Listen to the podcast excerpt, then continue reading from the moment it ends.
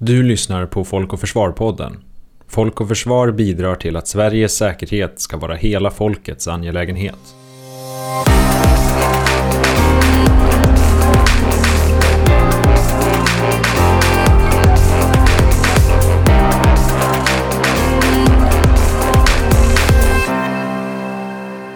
Varmt välkommen till det här podcastavsnittet från Folk och Försvar. Under den kommande timmen kommer vi att rikta blicken mot det pågående kriget i Tigray och hur konflikterna i Etiopien påverkar stabiliteten och säkerheten vid Afrikas horn. Mitt namn är Hanna Wällan Fager och jag är program och utbildningsansvarig på Folk och Försvar. Det har nu gått över ett år sedan spänningarna mellan Etiopiens federala regering och TPLF, Tigrays People's Liberation Front, övergick i väpnad konflikt. Kriget i Tigray har under ett års tid präglats av en katastrofal humanitär situation med massmord och systematiskt sexuellt våld med etnonationalistiska förtecken. Tusentals människor har dött, hundratusentals är på flykt och enligt FN så lever minst 400 000 människor under svältliknande förutsättningar i Tigray då humanitär hjälp under en lång tid inte har kunnat nå regionen. För närvarande finns det en risk att den federala regeringen i Etiopien störtas av TPLF tillsammans med rebellgruppen Omoro Liberation Army som under sommaren och hösten har tagit allt mer mark i strider utanför Tigray i regionen Amhara som leder till huvudstaden Addis Abeba. Ingen vapenvila mellan parterna finns ännu i sikte och det finns en överhängande risk att kriget även kommer att fortsätta om Addis Abeba faller. TPLF har inte endast Etiopiens regering med premiärminister Abiy Ahmed i spetsen som fiende utan TPLF har under en lång tid både haft konflikter med landet Eritrea som gränsar till regionen i norr och med sina grannregioner Amhara och Afar. I det här avsnittet av Folk och Försvar-podden så kommer vi att ge en bakgrund till de nuvarande stridigheterna i Etiopien och även få en inblick i den senaste händelseutvecklingen. Vilka är de huvudsakliga aktörerna i konflikten och vilka inrikespolitiska såväl som utrikespolitiska konsekvenser kan konflikterna i Etiopien innebära för landet och regionen på både kort och lång sikt? Hur ser situationen ut för civila i Tigray och även i andra drabbade regioner i Etiopien? Och vilka människorättsbrott är det som har varit framträdande under kriget? Utöver detta så kommer vi även att diskutera säkerhetsläget vid Afrikas horn där flera konflikter både inom och mellan länder pågår parallellt. Vad kan en ökad instabilitet och osäkerhet innebära för regionen i sin helhet? Och vilka tänkbara konsekvenser kan detta få för den globala säkerheten? I avsnittet så medverkar David Larsson Gebre Medin som är doktor i freds och konfliktforskning vid Försvarshögskolan. Måns Molander som är Nordenchef på Human Rights Watch och Görel Espelund, journalist och tidigare Afrikakorrespondent. Vår första gäst i den här podcastavsnittet är David Larsson Gebremedin, doktor i freds och konfliktforskning vid Försvarshögskolan och vid institutionen för freds och konfliktforskning på Uppsala universitet. David Larsson Gebremedin kommer att ge en bakgrund till kriget i Tigray, sammanfatta konfliktens inrikespolitiska konsekvenser och även berätta om den senaste händelseutvecklingen när det nu finns en risk att den federala nivån i Etiopien faller när Tigray-rebellerna tar allt mer mark och närmar sig huvudstaden Addis Abeba. Varmt välkommen till Folk och Försvar-podden David. Tack så mycket. Jag tänkte att vi skulle inleda med att få en större förståelse för en av konfliktens parter, nämligen TPLF, Tigrays People Liberation Front, eh, som är en av landets rebellgrupper som tog makten i Etiopien 91 efter flera år av väpnad kamp mot den kommunistiska Derg-regimen. Skulle du kunna börja med att beskriva TPLF som parti och vilken politisk ställning TPLF hade mellan åren 1991 och ända fram till regeringsskiftet 2018? Absolut, jag tycker att det är en bra eh, punkt att starta med. Eh, att reda ut här, vilka är TPLF? Eh, TPLF är en politisk, eh, ett politiskt parti med bas i norra regionen i Etiopien som heter Tigray. Eh, och tigrianerna, de som, den etniska gruppen som dominerar Tigray, utgör ungefär 6 procent av befolkningen i Etiopien. Och TPLF eh, bildades då som du sa som en rebellrörelse under den militärjunta som styrde Etiopien under 1970 och 1980-talet. Eh, och de var del av de styrkor som störtade den här militärregimen och kom till makten eh, i Etiopien 1991. Och då blev TPLF den främsta politiska makten i Etiopien. De dominerade eh, den politiska makten i Etiopien därefter, efter 91. Fram till 2018 då. Och det som är viktigt här att ha med sig det är att förstå att eh, TPLF är antagligen Etiopiens mest välorganiserade politiska aktör i dagsläget. Alltså, och då, då räknar jag in Abiy Ahmeds regeringsparti just nu, Prosperity Party. Eh, jag, jag, jag, skulle nog våga mig på att säga att TPLF är mer välorganiserat än vad regeringspartiet är just nu. Eh, och de har ett väldigt starkt regionalt stöd också, folkligt stöd i Tigray som det är just nu. Och de har en väldigt omfattande politisk erfarenhet, alltså både nationellt i och med att de styrde Etiopien och, och dominerade politiken i Etiopien under knappt 30 års tid. Men även internationellt, internationella kontakter. Och de har en omfattande militär erfarenhet. Alltså både från det här eh, självständighets, eller nej inte självständighet, men eh, inbördeskriget fram till 1991. Men också i egenskap av att de kontrollerade den etiopiska militären efter 91 eh, och hade väldigt många framträdande poster Eh, inom Försvarsmakten därefter.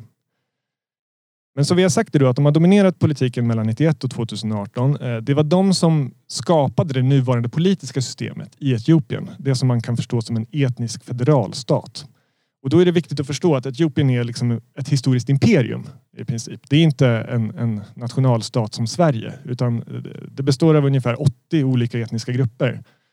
Ehm, och ett federalt system då indelat i i nuläget tio stycken regioner och de här regionerna är främst etniskt definierade regioner. Eh, och de största, viktigaste etniska grupperna i Etiopien har egna regioner där de eh, har störst inflytande. Och det här är ett system som TPLF installerade 91 eh, och som de har byggt mycket av sin egen legitimitet på och som de än idag försvarar också. Men man kan också veta det att alla i, de här regionerna som finns då så finns det såklart enklaver av andra etniska grupper och det här skapar ju en del förutsättningar för osäkerhet och spänningar och konflikt i Etiopien som helhet. Man kan också säga att TPLF vid sin tid vid makten 91 till 2018 så fokuserade man mycket på ekonomisk utveckling i Etiopien eh, och fattighets, fattigdomsbekämpning. Fick ganska stort internationellt erkännande för det. Men eh, vad gäller den liksom demokratiska utvecklingen åsidosatte man väldigt mycket och förlitade sig mer och mer på eh, politiskt förtryck.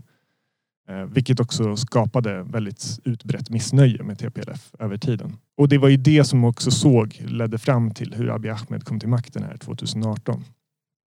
Ehm, och efter Abiy Ahmeds tillträde 2018 så har ju TPLF blivit marginaliserat. De drog sig tillbaka till Tigray men fortsatt utmana liksom det här politiska reformprojektet som Abiy Ahmed hade och undergrävde hans legitimitet. Och poängen här som är viktigt att ha med sig för att förstå vilka TPLF är, det är att det är inte vilken rebellgrupp som helst. TPLF är väldigt erfarna, de är väldigt välorganiserade. De har ett starkt folkligt stöd i norra Etiopien. Eh, och de var fram till 2018 regeringsbärande parti i Etiopien. Alltså de är en gammal regeringsmakt som nu återigen utmanar regeringsmakten i Etiopien.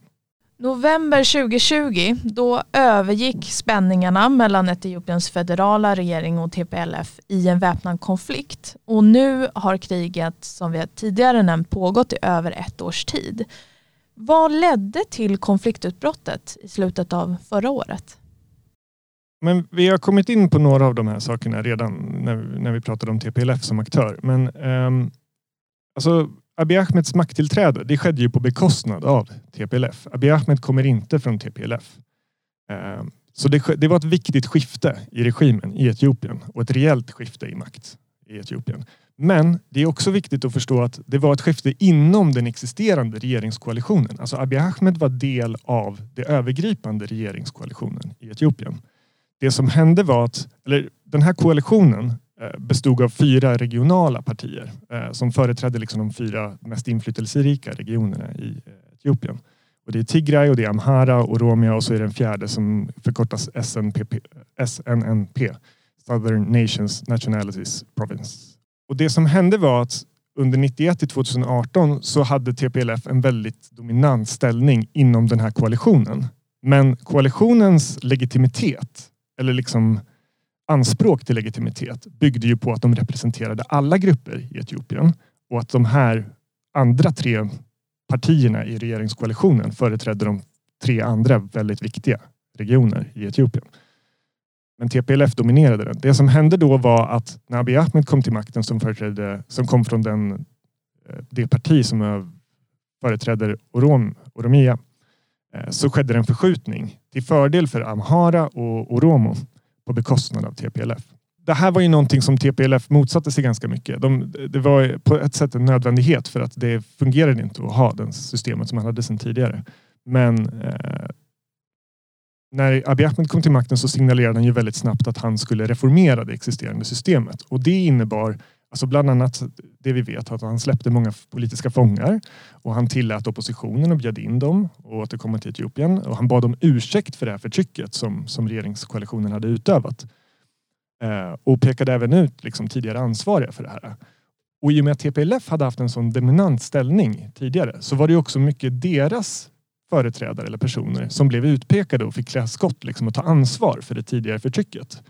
Eh, alltså både med rätta, men också det finns ju ett politiskt syfte i det här, liksom, att kunna eh, lämpa över ansvaret på andra aktörer. För nu kommer vi ihåg att Abiy Ahmed var, han kom från regeringskoalitionen. Han var del av det system som hade dominerat Etiopien tidigare och som hade utövat den här repressionen.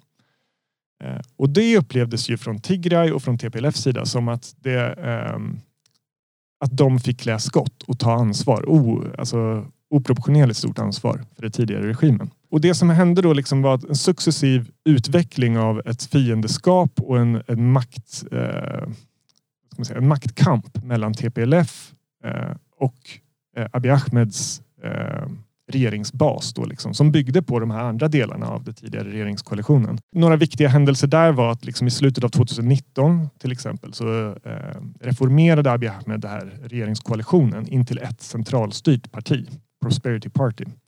Eh, och då ställde sig TPLF utanför. Så de andra partierna blev ett enhetsparti, men TPLF ställde sig utanför. Och det signalerade ganska tydligt den här schismen som hade uppstått. Det var också tilltagande etniskt våld i Etiopien i allmänhet efter 2018. Eh, det, det öppnades upp liksom ett större utrymme för de här typen av regionala och etno, etnonationalistiska intressen och företrädarna. Liksom, eh, eh, en mer öppen typ av konkurrens och våld däremellan.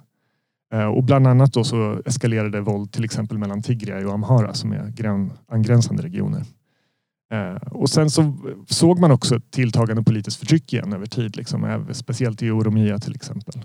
Ehm, och så 2020 så skulle det vara val i Etiopien eh, och det sköts upp på grund av corona och då valde TPLF att ändå organisera val i Tigray i september 2020 och de fick då ett överväldigande stöd i Tigray.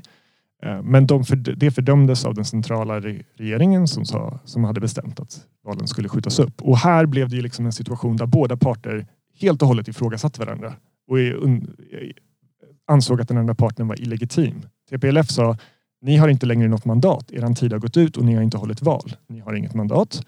Och omvänt så säger den federala regeringen eh, ni har gått emot Eh, de gängse lagarna och systemet. Ni måste liksom respektera den nya timeline som har satts ut. Eh, ni är i, befinner er liksom i uppror mot centralregimen. Här.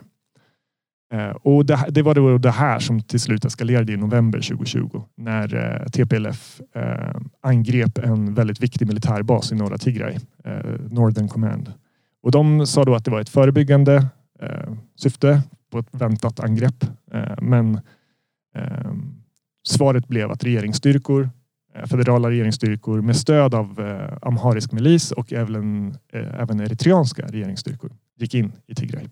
Vi ska lite senare eh, prata om hur striderna ser ut i Tigray idag. Men innan dess så, i media porträtteras kriget i Tigray som ett inbördeskrig mellan två parter. Den federala regeringen och TPLF. Men fler aktörer är inblandade. Vi har bland annat hört om Eritreas inblandning i kriget för att stötta den federala regeringen eh, och där tiotusentals eritreanska soldater nu har stridit och där många även har stupat i regionen. Kan du berätta vilka är de huvudsakliga aktörerna i konflikten förutom TPLF eh, och den federala regeringen? Absolut, och det här är jätteviktigt eh, att förstå. För jag, jag håller helt med om hur du Eh, framställer det här som att det, är ofta, det framställs ofta som en konflikt mellan den federala nivån och den regionala nivån. Alltså TPLF som företrädare för Tigray här i Etiopien. Och det är sant.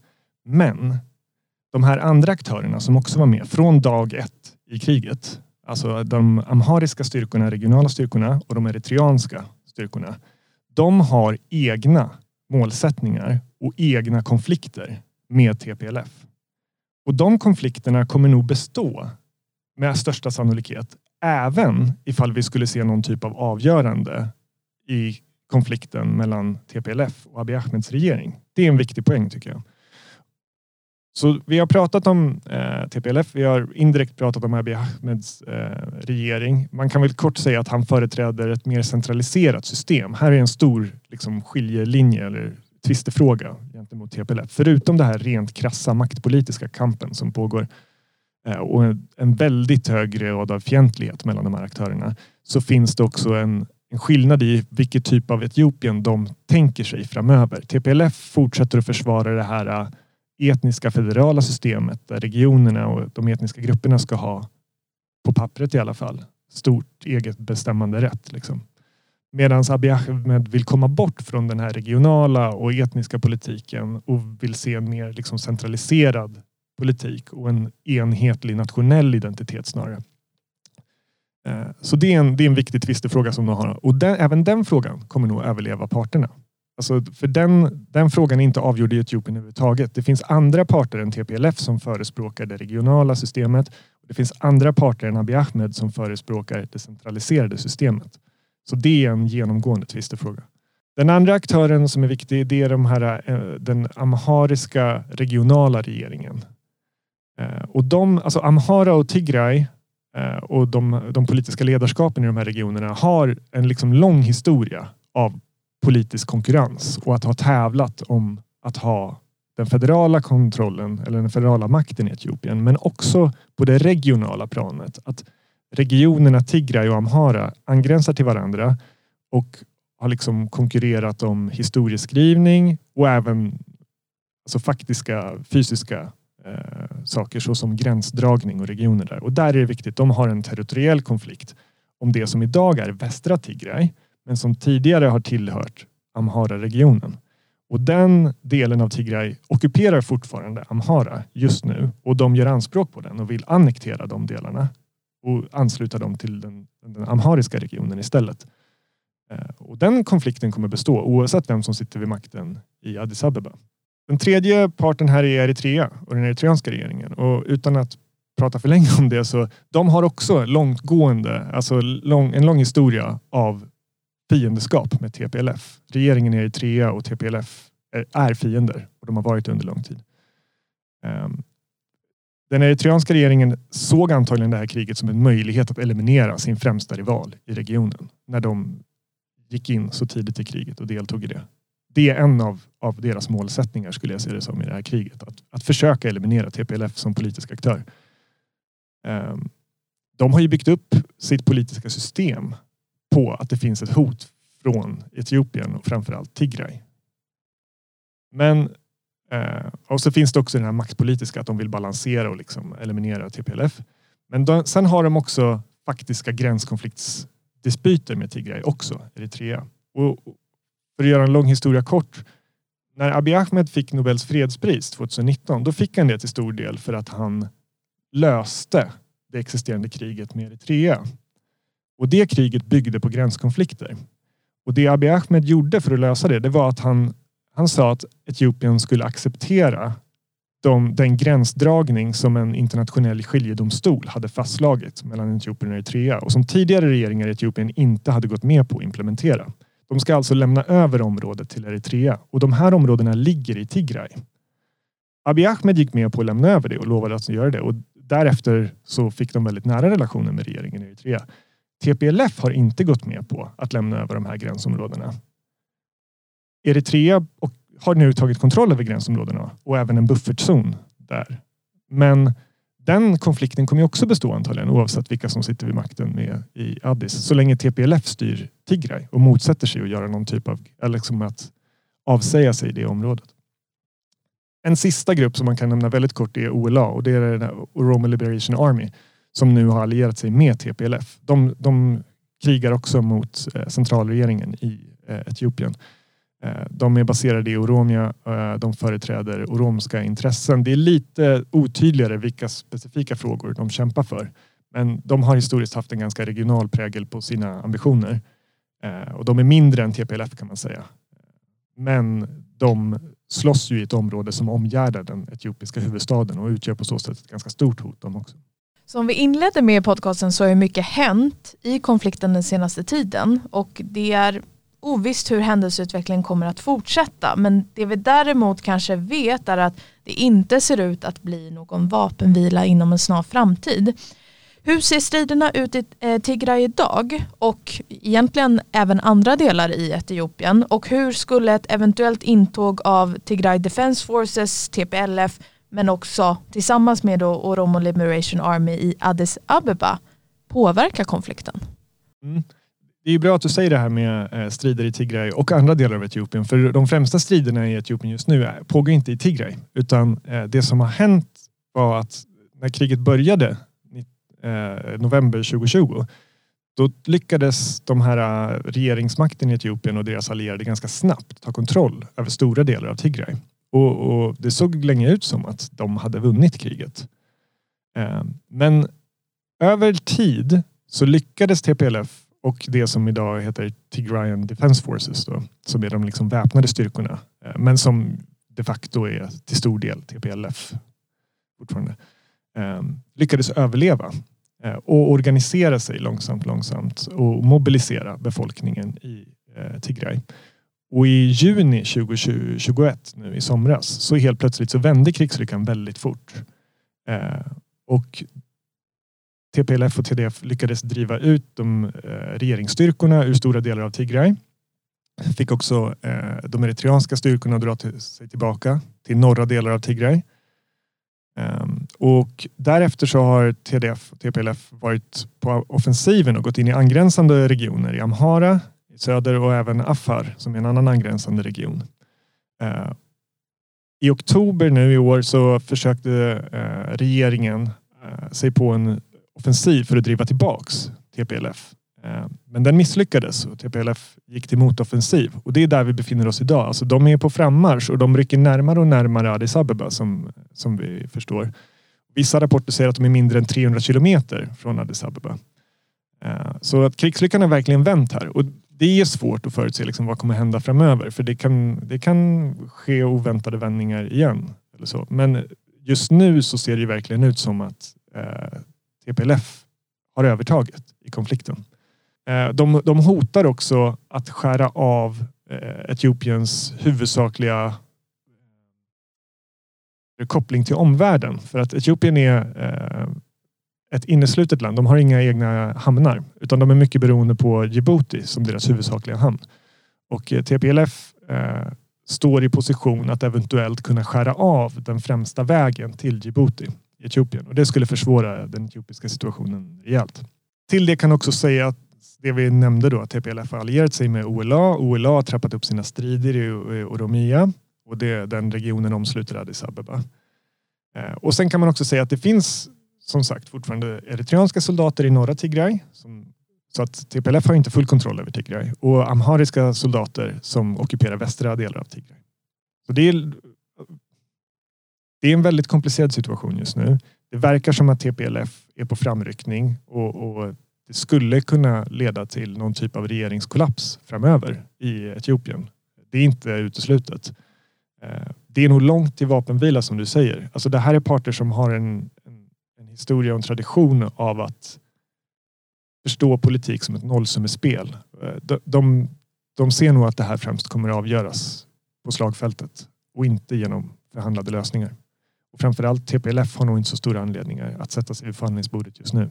En viktig person i konflikten det är som du har nämnt flera gånger Etiopiens premiärminister Abiy Ahmed som på kort tid har gått från pristagare av Nobel fredspris till att uppmana alla med vapen att ansluta sig till kriget.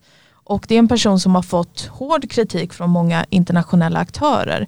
inte minst kopplat till hanteringen av den humanitära katastrofen Eh, på grund av konflikten.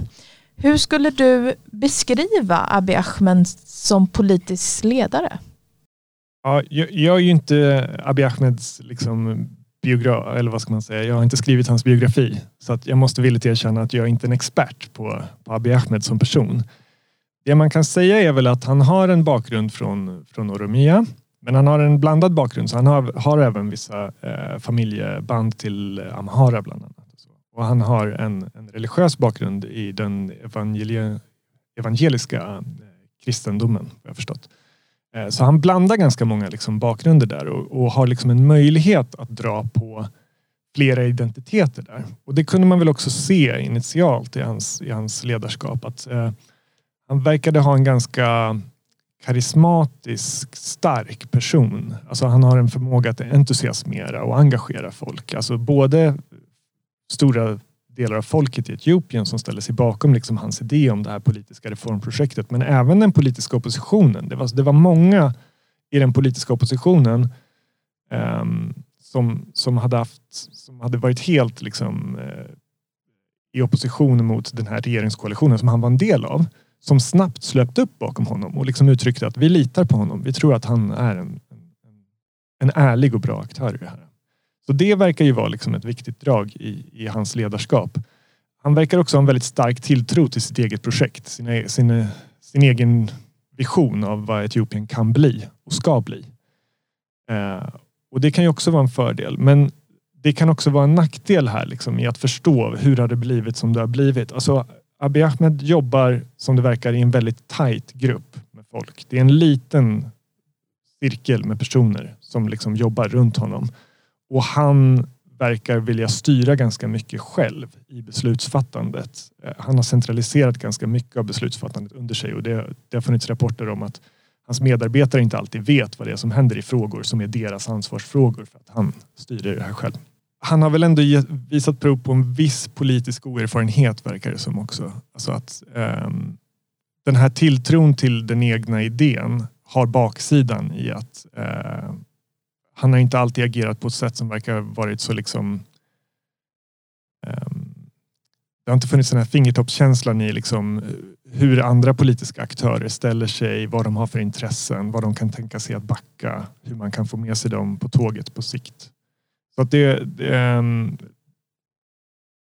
Ja, och, och, han kom ju också ur den här politiska kulturen ska man komma ihåg. Liksom den, den etiopiska politiska kulturen som bygger mycket på liksom maktpolitiska spel Eh, och han har ju även över tid då liksom använt sig av mer och mer förtryckande verktyg. Du har varit inne på det tidigare att konflikten in involverar allt fler väpnade organisationer och även sprider sig till andra delstater där Amhara-regionen är ju ett exempel där strider pågår nu. Eh, hur har konflikten i Tigray påverkat andra konflikter i Etiopien, däribland olika etnonationalistiska spänningar? Generellt sett så har det etniska våldet tilltagit i Etiopien sedan hans tillträde 2018. Ehm, och det har ju tagit sig uttryck mycket i just det här eh, det etnonationalistiskt eh, våld. Ehm, som vi pratade om så det är lite som så som systemet är arrangerat just nu i Etiopien. Så liksom ehm, skulle inte vilja säga att det inbjuder, men det, det förstärker den här typen av dynamik. Att eh, de flesta politiska aktörerna i, i Etiopien organiserar sig på regionala och etniska liksom, linjer och, och företräder etniska eller regionala intressen. I alla fall de största och de mest inflytelserika aktörerna och särskilt om man kollar till den politiska oppositionen. Alltså om, om man ser TPLF som en opposition till Abiy Ahmeds regeringsparti så är, har ju de en klart liksom, regional prägel på sig. Eh, andra viktiga oppositionspartier i Oromia ehm, eh, Oromo Liberation Front och eh, Oromo National Congress är också liksom regionalt baserade partier. Ehm, och det som har hänt är att eh, den här typen av mobilisering och den, liksom, det etnoregionala perspektivet har, har förstärkts. Ehm, och han har fått mycket kritik både internationellt och även nationellt för att han liksom inte har kunnat stävja det här ehm, Abiy Ahmed. Samtidigt som det också har funnits liksom förväntningar i Etiopien på att liksom framförallt i Oromia skulle jag säga att de, det var många som förväntade sig att han skulle ha en tydligare Oromo-prägel. Liksom, att han äntligen skulle liksom företräda dem och den regionen och sånt där. Så det, det, är det, här, det är ett väldigt komplext och utmanande system att navigera. Men det, det finns de som har uttryckt oro och menar på att liksom den här, det här är någonting som håller på att Eh, utvecklas eh, mer och mer våldsamt och att landet slits isär och att man har gjort paralleller till Jugoslav, forna Jugoslavien. Man skulle kunna se paralleller till liksom Sovjetunionens fall och den dynamik som fanns där då. Ehm, det har absolut spett på den här typen av etniskt eh, motiverat våld. Och där då om man liksom rent konkret, det här alliansen mellan TDF och OLA ehm, är ju också liksom en, en direkt koppling till konflikten. Eh, hur, hur eh, regionala aktörer har liksom stärkts eller fått en viktigare ställning där. Eh, men den följer också ett sånt här typiskt mönster av, av eh, väldigt krass eh, realpolitik i Etiopien. För man ska veta det att eh, TPLF och OLA, eller OLF, OLA är då liksom den väpnade grenen av Oromo Liberation Front. De var fiender under när TPLF hade makten i Etiopien. Eh, de har historiskt stridit mot varandra. Det här är en allians som bygger på att de har en gemensam fiende just nu. Man får se vad som händer med det framöver. Jag vet inte vad mer man ska säga om det här. Alltså det är klart att man kan se en risk för att vad, vad kommer hända framöver i andra regioner. Eh, man kan tänka sig Somalia, Ogaden-regionen. Hur kommer parterna ställa sig där? Eh, det finns andra regioner där det redan finns ganska omfattande etniskt våld just nu som pågår mellan grupper. Jag tänkte avslutningsvis om vi riktar blicken utåt och tittar på konfliktens utrikespolitiska konsekvenser. Hur skulle du säga att kriget i Tigray kan påverka Etiopien på kort och lång sikt, däribland relationen till andra länder, både i närområdet men också med länder som Sverige och andra EU-länder exempelvis? Och just hur, hur säkerheten påverkar hela regionen, Afrikas horn. Ja, eh, Etiopien har ju verkligen en väldigt central roll i Afrikas horn i den här regionen. Ehm, när när, samarbe- eller när man såg den här upptidande relationerna eh, 2018-2019 mellan Etiopien och Eritrea till exempel, då, då såg man samtidigt alltså många öppningar för positiva samarbeten eller, eh, i regionen i övrigt. Alltså, eh, gentemot Sudan, gentemot Somalia, gentemot Djibouti.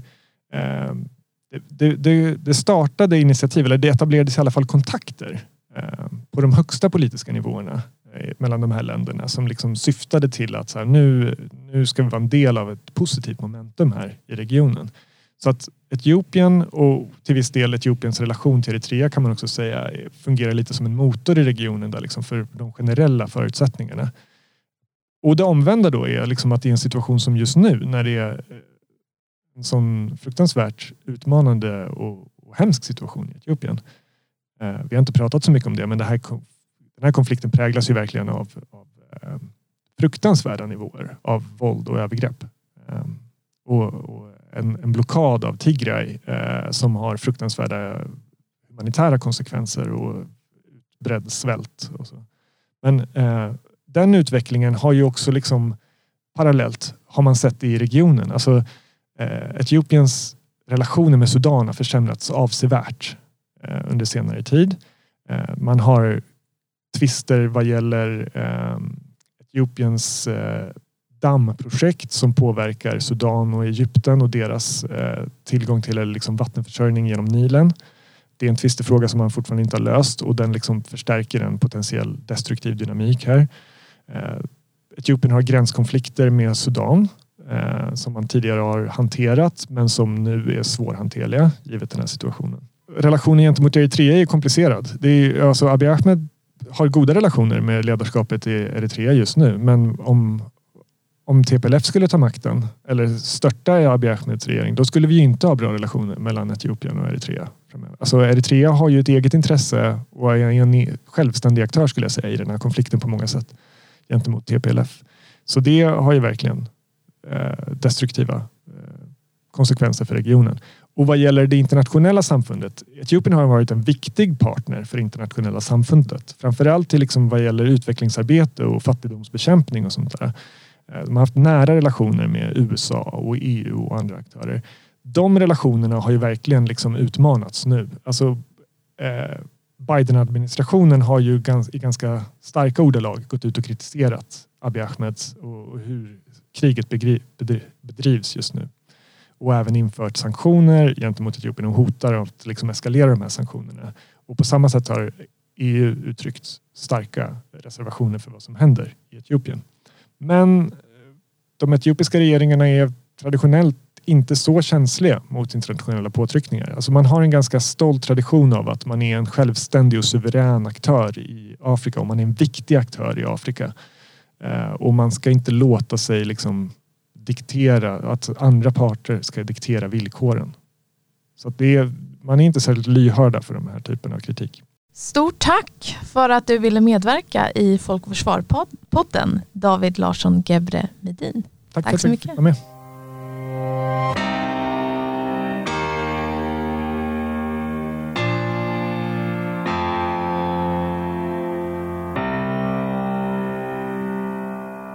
Jag vill nu välkomna avsnittets andra gäst, Måns Molander, som är Nordenchef för Human Rights Watch. Måns Molander kommer kort att berätta om den humanitära situationen i regionen och om de krigsförbrytelser och människorättsbrott som har skett under det gångna året. Varmt välkommen till Folk och Försvar-podden, Måns. Tack så mycket. Sedan de väpnade sidorna inleddes för ett år sedan, vad har Human Rights Watch kunnat dokumentera från kriget? Ja, det är ju eh, precis som du säger så bröt det ut eh, konflikten i, i Tigray, då, framförallt i det vi pratar om nu, i, i november eh, 2020. Och eh, vi har på olika sätt sedan eh, konflikten bröt ut kunnat eh, dokumentera alltså massiva brott mot de mänskliga rättigheterna. Det är, eh, handlar om så de värsta tänkbara krigsförbrytelser man kan tänka sig egentligen. Det är massakrer, det är, det är mord, utomrättsliga avrättningar, det är tvångsfördrivning av civila, det är också sällsynt brutala handlingar eh, med eh, sexuellt våld, både massvåldtäkter, eh, våldtäkter och i kombination med avrättningar. Och det är helt enkelt en, en fruktansvärd samling övergrepp, men också kombinerat då med angrepp på civil infrastruktur. Man har förstört och plundrat eh, jordbruk, förstört grödor, förstört skolor, vårdcentraler och annan viktig central civil infrastruktur. Så det är helt enkelt eh, många bevis som vi och många andra också har funnit på, på allvarliga övergrepp. Vilka av flera av de här kan vara krigsförbrytelser och brott mot eh, mänskligheten. Och man kan säga att vi har sett att attackerna åtminstone initialt framför allt har kommit från de etiopiska och även då eritreanska styrkorna eh, i kombination med styrkor från Amhara-regionen. Det är flera etniska grupper involverade i den här konflikten. Men eh, de, deras attacker på allt ifrån civil egendom, som jag sa, boskap, eh, jordbruk, det har liksom ödelagt hela regionen. Och det har liksom strypt också tillgången på både en egen försörjning men också i kombination, då, som vi kanske kommer att prata med, den, den blockad, alltså tillgång på livsnödvändiga varor och tjänster har förstört alla chanser som har funnits för försörjning för befolkningen i Tigray och som nu är helt då beroende av omvärldens hjälp för att överleva. Och um, de här två faktorerna, både övergreppen och blockaden har liksom samverkat på ett uh, väldigt destruktivt sätt. Vi släppte förra veckan en rapport som visar hur uh, överlevare av eh, sexuellt våld i samband med konflikten inte får tillgång till den hälsa som, som, som de har rätt till på grund av att hälsosystemen, alltså sjukvården, är helt sönderslagen. Och idag så finns det ingen möjlighet att få in humanitär hjälp i regionen, vilket gör att de offer som redan har då Eh, utsatts för kränkningar en gång på något sätt blir dubbelt eh, bestraffade i och med att det inte finns någon tillgång till vård eller rehabilitering eller ansvarsutkrävande för dem. Och hur ser situationen ut för civila i Tigray och andra drabbade regioner i Etiopien ut för närvarande? Vad har exempelvis den här blockaden av humanitärt bistånd av den federala regeringen till Tigray inneburit för befolkningen? Det är ju en helt fruktansvärd situation för civila eh, och egentligen sedan november förra året. Och de vi pratar om här framförallt är ju eh, tigrayer som är eh, ungefär 6 miljoner människor. Etiopien är ett enormt land, det är lika stort som Tyskland och Frankrike tillsammans. Det har en befolkning som är större än något europeiskt land om man undantar Ryssland. Eh, och ungefär 6 procent brukar man säga är tigrayer och det är ungefär 6 miljoner. Och eh, det är den gruppen framförallt som har, då, de har dödats och trakasserats och fördrivits från sina hem och kombinerat med vad USA och andra betecknar som en etnisk rensning. Alltså man har eh, utraderat deras identitet, de har fått nya ID-kort. Eh, så situationen för tigrayer i norra eh, Etiopien är helt fruktansvärd. Och den här blockaden som, som du nämner, eh, vad som skedde efter då ändå den militära offensiv i förra året som Etiopiens regering tillsammans med eritreanska styrkor och andra eh, Amhara-styrkor genomförde i norra eh, Etiopien i den här Tigray-regionen. Eh, den, den eh, avslutades under våren och eh, Etiopiens regering drog sig då ur regionen men, eh, och lät då den tigrayerna återta delar av kontrollen. Men istället så eh, införde Etiopiens regering en, en närmast total nedstängning av regionen.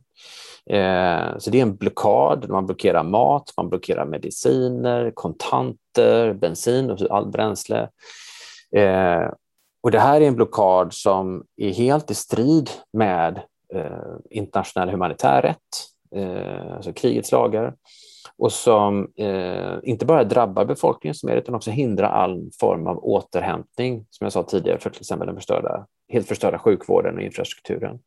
Och det har bidragit till en, en gigantisk humanitär katastrof. Så vi vet att 5,2 miljoner människor idag är behov av nöd, humanitärt stöd i Tigray. Och redan i juni så fanns det uppgifter om att 350 000 människor eh, svälter i Tigray-regionen.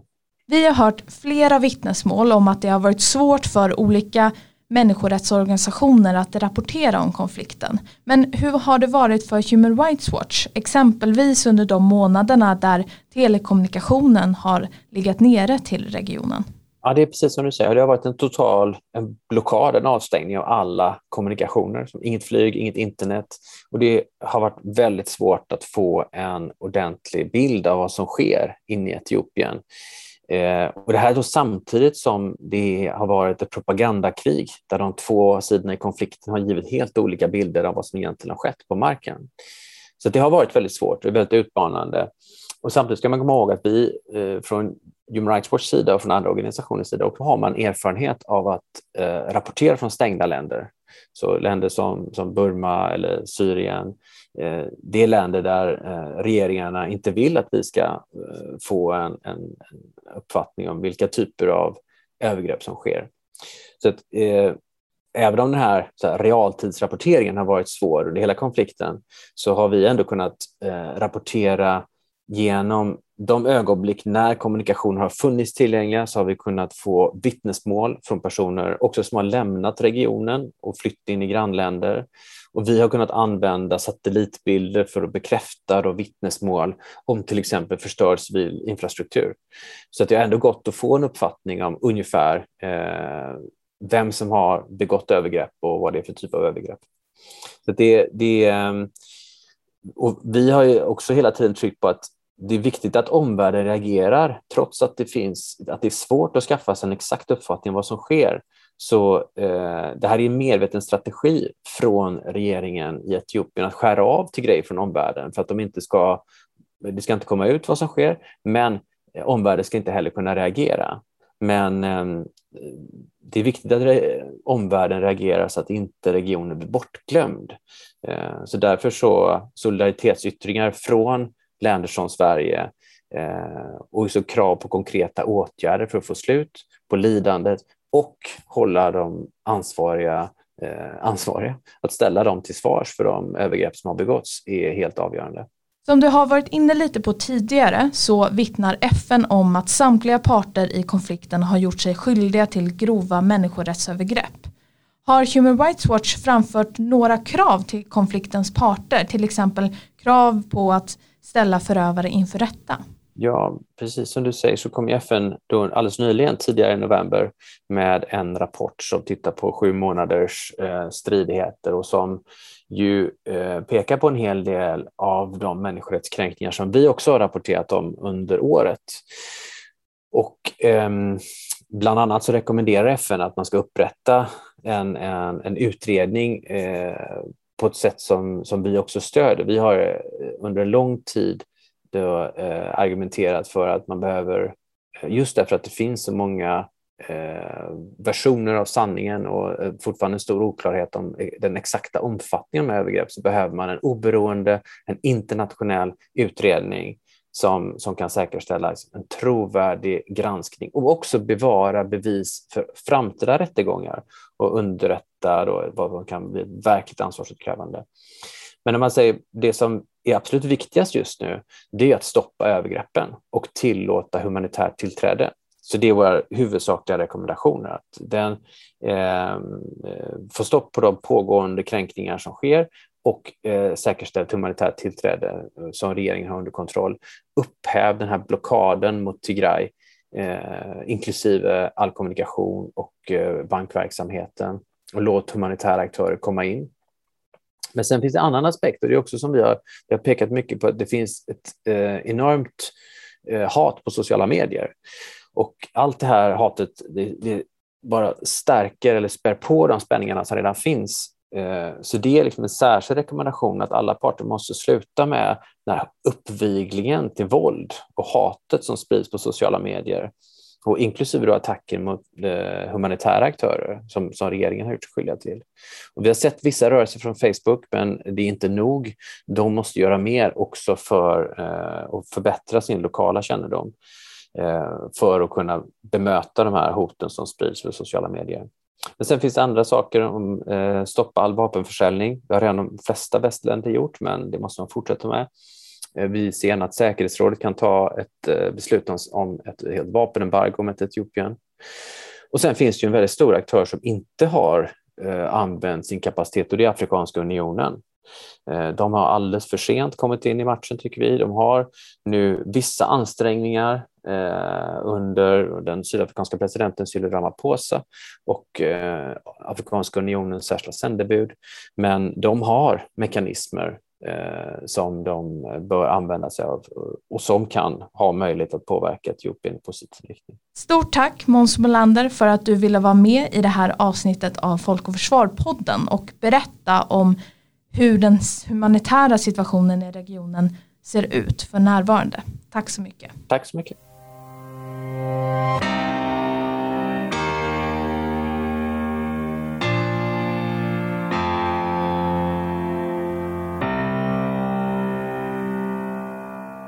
Jag är glad att välkomna vår tredje och sista gäst till det här avsnittet. Ingen mindre än Görel Espelund som är journalist och författare med särskilt fokus på Afrika och som kommer ge ett bredare perspektiv över säkerhetsläget i östra Afrika. Varmt välkommen till Folk och Försvar-podden, Görel. Tack. Innan vi riktar blicken mot olika spänningar och konflikter som sker parallellt både inom och mellan länder vid Afrikas horn kan du ge en kort beskrivning av regionen som helhet? Vi har Etiopien, det stora, mest folkrikaste landet i regionen och som även är det näst folkrikaste landet på hela den afrikanska kontinenten. Men vilka andra länder ingår vid Afrikas horn? Och hur har ländernas politiska utveckling, däribland säkerhetsläget, sett ut under de senaste åren? Absolut. I regionen så har vi ju då Etiopien som det största landet, folkrikast. Eh, sedan har vi Sudan, vi har Sydsudan, Djibouti, Kenya, Somalia, Eritrea. Och det är ett väldigt oroligt hörn och har varit under lång tid. Vi har sett flyktingströmmar och stora folkomflyttningar. Och eh, man brukar liksom säga just det att ett stabilt Etiopien är en stabil region. Men ett instabilt Etiopien påverkar hela regionen eftersom Etiopien är en stormakt i den här delen av Afrika. Oroligheter i Etiopien riskerar att spilla över landets gränser, det har vi redan sett. Men det hotar inte bara stabiliteten utan också ekonomin eftersom Etiopien har den positionen i regionen som den har, så, så kommer konflikten, ju längre den drar ut på tiden, att få stora ekonomiska konsekvenser. Tittar vi då på, på grannländerna så, så kan vi se Sudan som just nu genomlever en ny kupp. Eh, en kupp som inträffade den 25 oktober och som eh, folket går ut och protesterar mot de här nya kuppmakarna. Eh, militären tog makten från den civila övergångsregeringen, men civilbefolkningen är ute i stark protest mot detta och blir bemötta med dödligt våld. Och sedan har vi Somalia på kusten, där det också är ett väldigt instabilt läge. Eh, regeringen eh, har inte kontroll, långt ifrån det, över hela landet, utan de här islamistiska extremistgruppen al-Shabaab kontrollerar stora delar av landsbygden. Man har ett uppskjutet val som man just nu håller på att genomdriva. Det är inget direktval, utan det är ett indirekt val. Eh, och eh, det är ett nytt parlament som ska till och därefter ska det parlamentet välja en ny president. Men det är oerhörda spänningar och eh, splittringar inom eh, det somaliska styret just nu. Sedan har vi då Eritrea som vi redan har nämnt och som är djupt indragen i konflikten i Etiopien. Det pågår flera parallella konflikter i östra Afrika för närvarande. Vi kan se en gammal gränsdispyt mellan Sudan och Etiopien som har fått nytt liv och den pågående gränskonflikten mellan Tigray och Eritrea. Sen ser vi också ökade spänningar mellan Etiopien, Sudan och Egypten som har uppstått kopplat till tillgången till Nilen för energiförsörjningen. Och nyligen, som du nämnde tidigare, genomfördes en militärkupp i Sudan. Vilka tänkbara effekter kan de här spänningarna och konflikterna innebära för det framtida säkerhetsläget vid Afrikas horn? Ja, det är som sagt eh, stabiliteten i Etiopien är central för hela regionen. Och jag tycker att man ska titta på framför allt i det här läget det extremt svåra humanitära läget som vi står inför. Och inte minst då för människorna i Tigray och dit hjälpsändningarna inte når och vi har en humanitär kris som är på uppseglande om vi inte redan är mitt i den. Vi har stora regionala flyktingströmmar, både internt och regionalt. Eh, bara i Sudan finns uppskattningsvis kanske 50-60 000 flyktingar som har flytt striderna i Tigray. Och jag menar, Sudan har ju sina interna svårigheter just nu och den här kuppen som vi nämnde så det är ett jättesvårt läge. Och sedan har vi då konflikten mellan eh, Etiopien och, och Eritrea, den här gamla gränskonflikten som ser ut att lösas när Abiy Ahmed blev premiärminister och sen gick eh, liksom fredsavtalet och den här gränsdragningen, det gick i stå. Nu har Eritrea lierat sig med den etiopiska federala regeringen. Skulle Addis Abeba falla så innebär inte det att konflikten Eritrea-Tigray är löst på något sätt. Eh, utan där har vi fortfarande en potentiell konflikt mellan alltså norra Etiopien, Tigray och Eritrea. Eh, du pratade om, om Sudan och den här gränstvisten som en gammal tvist som har seglat upp och där har ju då Sudan under många år tillåtit att etiopiska eh, lantbrukare har, har eh, odlat mark, eh, egentligen inne på sudanesiskt område. Men sedan i december i fjol så liksom passade man på att utvisa många av de här. Och det då ledde till, till eh, en konflikt uppseglande mellan då Sudan och Etiopien. Nu har Sudan som sagt en kupp som man är mitt uppe i. Och eh, jag skulle tänka mig att den här gränstvisten då inte får lika stor uppmärksamhet. Måns Molander nämnde tidigare att de har kritiserat Afrikanska unionen att vara för sent på bollen i konflikten i Etiopien. Men hur skulle du beskriva Afrikanska unionens roll som medlare i konflikten idag? Kan den Afrikanska unionens särskilda sändebud, Nigerias förre president Olusegun Abasanjo, möjligtvis vara en av de ledande medlarna i Tigray-konflikten eller kommer vi snarare att se en FN-ledd medlare? Jag tror att ska någon lyckas medla här så är det Afrikanska unionen. Um, samtidigt ska vi då inte glömma bort Etiopien är inte bara en regional stormakt, Etiopien är en afrikansk stormakt. Afrikanska unionens högkvarter ligger i Addis Abeba, huvudstaden. Och eh, AU, jag håller med Måns, att de var sena. De försökte vid ett tidigt skede att komma in och då så sa bara Abiy Ahmed nej, tack så mycket. Vi sköter det här själv. Att AU skulle exempelvis utesluta Etiopien, det ser jag som helt osannolikt. För att man är en väldigt viktig del av Afrikanska unionen och eh, som sagt högkvarteret ligger i, i Addis Abeba. Men eh, nu har ju då eh, Obasanjo fått pratat med TPLF och han har också samtalat med andra milisgrupper, Amhara och Romja och han har också pratat med regeringen. Han har nyligen gjort ett uttalande och sagt att samtliga grupper vill ha fred och stabilitet. Det som skiljer dem är hur detta ska uppnås. Och eh, han uppmanar till dialog. I det här läget så verkar ingen särskilt intresserad av en dialog. Och eh, Etiopien är en stark militärmakt, eller har varit en stark militärmakt. Och det här med inblandning från andra är man inte särskilt intresserad av. Etiopien är ett väldigt stolt land, ett stolt folk. Man är stolt för att man var liksom i princip det enda land i hela Afrika som inte kolonialiserades.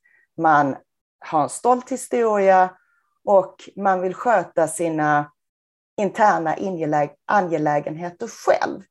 Ehm, men är det någon som ska in och möjligtvis puffa dem i rätt riktning så är det i så fall Afrikanska unionen. Hur skulle du beskriva omvärldens reaktioner på kriget i Etiopien så här långt? Hur har exempelvis Sverige tillsammans med andra EU-länder agerat? Ja, mig veterligen har Sverige inte agerat särskilt mycket alls.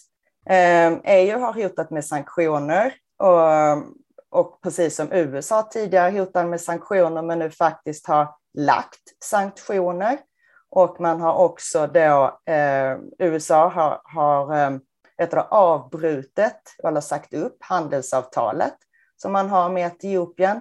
Så där har man liksom bestraffat Etiopien ganska tydligt och sanktioner har lagts mot eh, eritreanska Eh, parter i, i det här kriget. EU har hotat med sanktioner.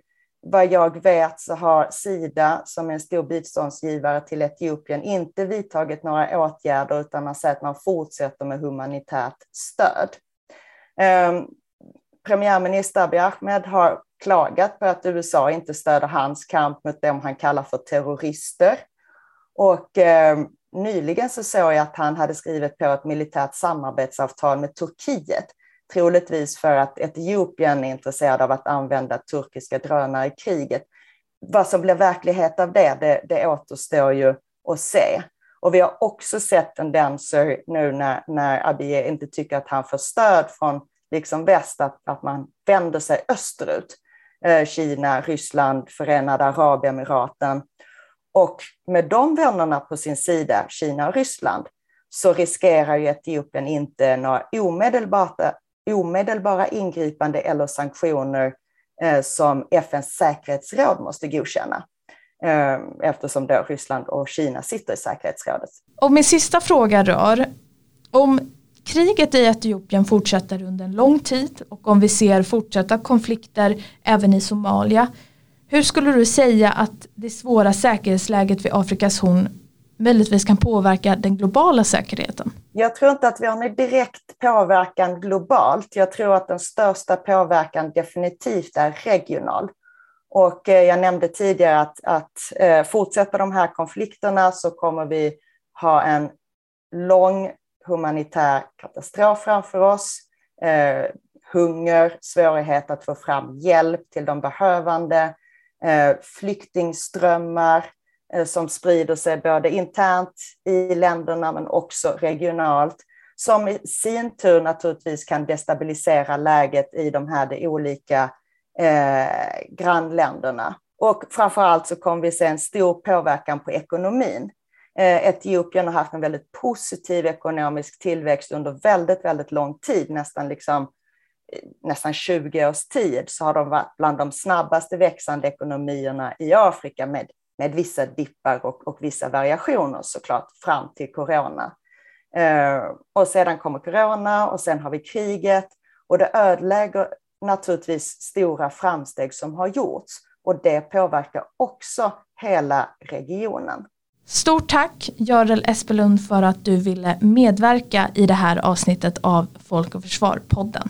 Tack! Tack!